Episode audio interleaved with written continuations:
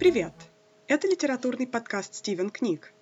С вами Валентина, и я продолжу тренд, который я этой осенью поддерживаю в своих мини-эпизодах, и расскажу о еще одной жесткой, мрачной и совсем не веселой книге.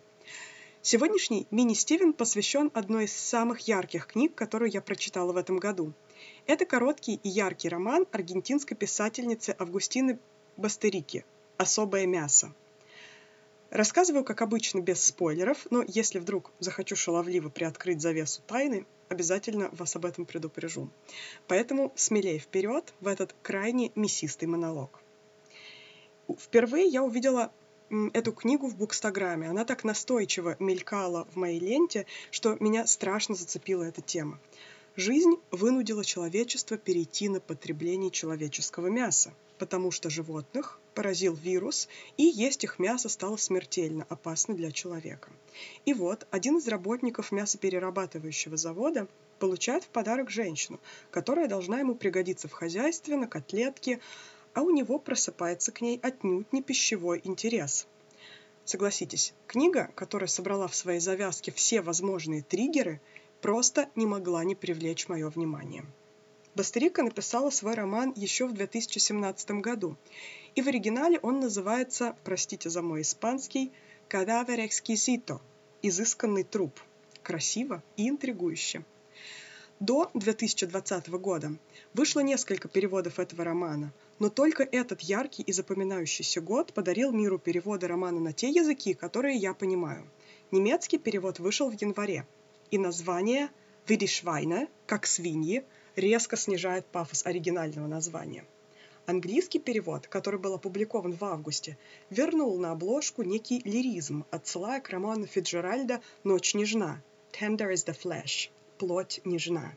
Ну и русский перевод, которым нас порадовало издательство «Поляндрия», возвращает нас от классической прозы к прозе жизни «Особое мясо». И русское издание имеет очень яркую и натуралистичную мясную обложку. Ну, конечно, книги, фильмы, сериалы про различные эпидемии и вирусы в нынешнем уходящем году стали вдруг актуальны как никогда. Интересно, почему. И особое мясо очень откликнулось в сердцах читателей – в странные времена в головах людей роятся самые изысканные предположения о том, а что же может случиться, если, а если вдруг. И, конечно, любые тематические сюжеты великолепно ложатся на подогретые умы. Итак, роман начинается с обычного утра главного героя, который работает на мясоперерабатывающем заводе. В его голове проносятся слова, которыми оперируют все, кто там работает – не убить, а переработать. Не каннибализм, а переход. Старые слова под запретом, как и нормальные человеческие понятия, применимые к специальным людям, которые предназначены для мясной промышленности, которые идут на особое мясо. Герою явно некомфортно в новом мире, тем более, что он не такой уж и дивный. Ведь он еще помнит, как было до, когда люди еще были людьми, как все начиналось, как так вышло, как быстро, как необратимо. И вот этот его конформизм не настоящий. Мясо ведь он не ест, но ему ведь нужно содержать отца в доме престарелых, ему нужно платить по счетам, нужно как-то жить, поэтому он продолжает там работать.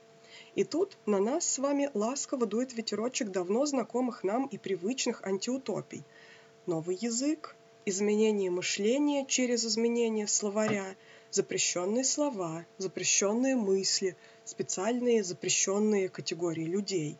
И казалось бы, вот вам дивный злобный мир, вот вам герой, который с ним не согласен, вот вам ситуация столкновения личности с миром, а, на фоне некой личной драмы, в результате которой жена героя временно уехала пожить к своей маме, герой получает в подарок женщину на котлетке, и начинается.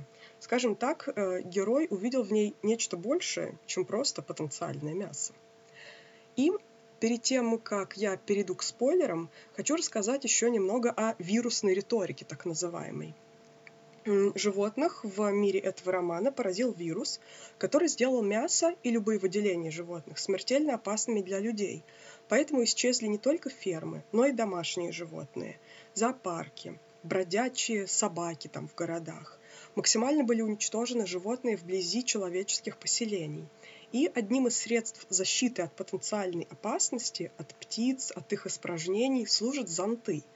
Такой, знаете, аналог сейчас масок и перчаток.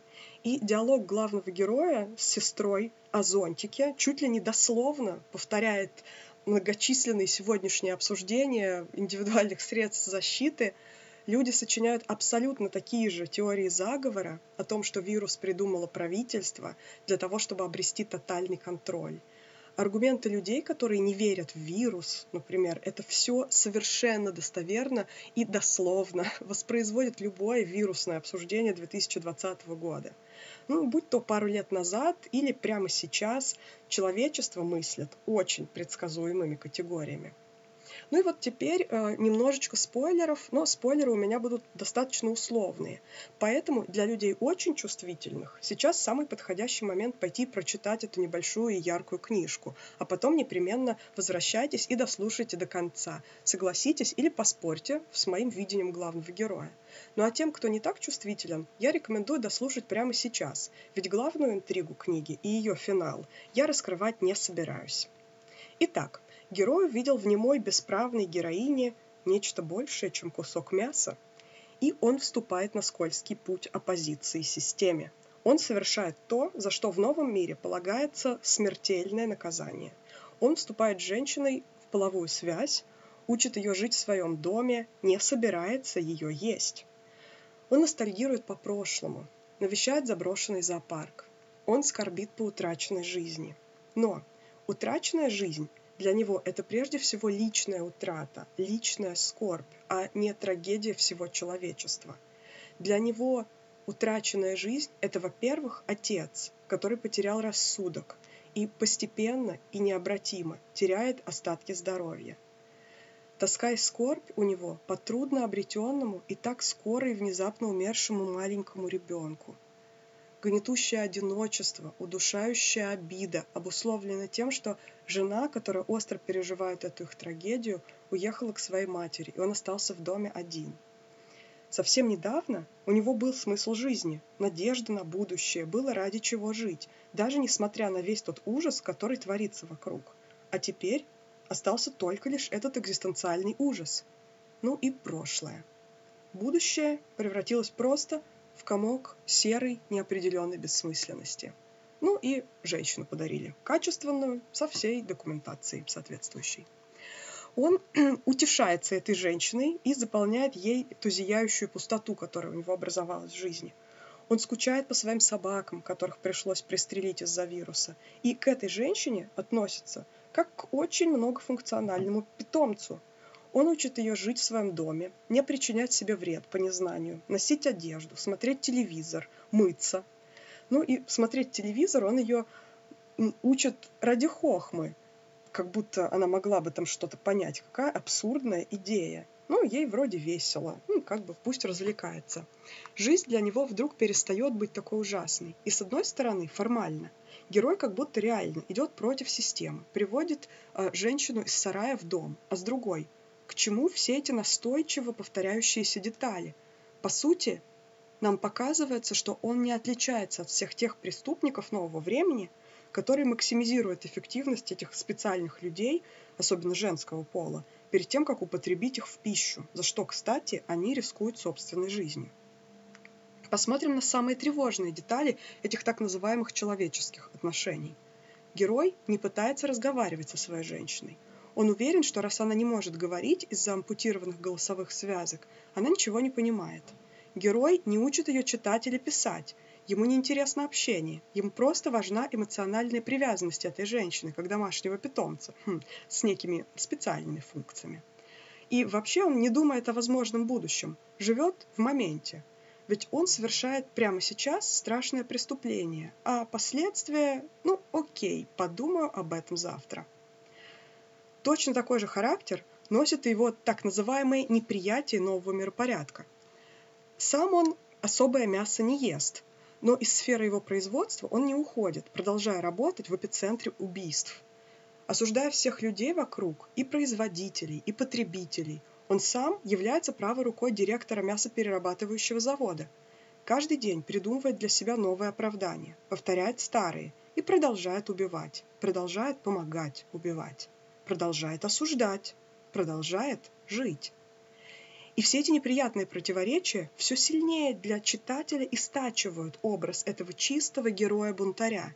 Герой, оказывается, и не бунтарь, да в общем-то и не совсем герой. Когда наступает страшная развязка, я, как читатель, уже даже и не удивляюсь, ведь именно такого исхода событий я и жду.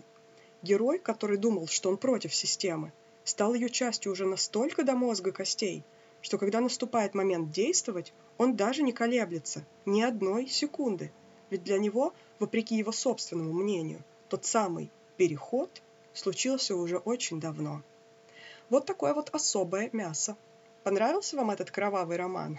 Уверена, что равнодушными он вас вряд ли оставил.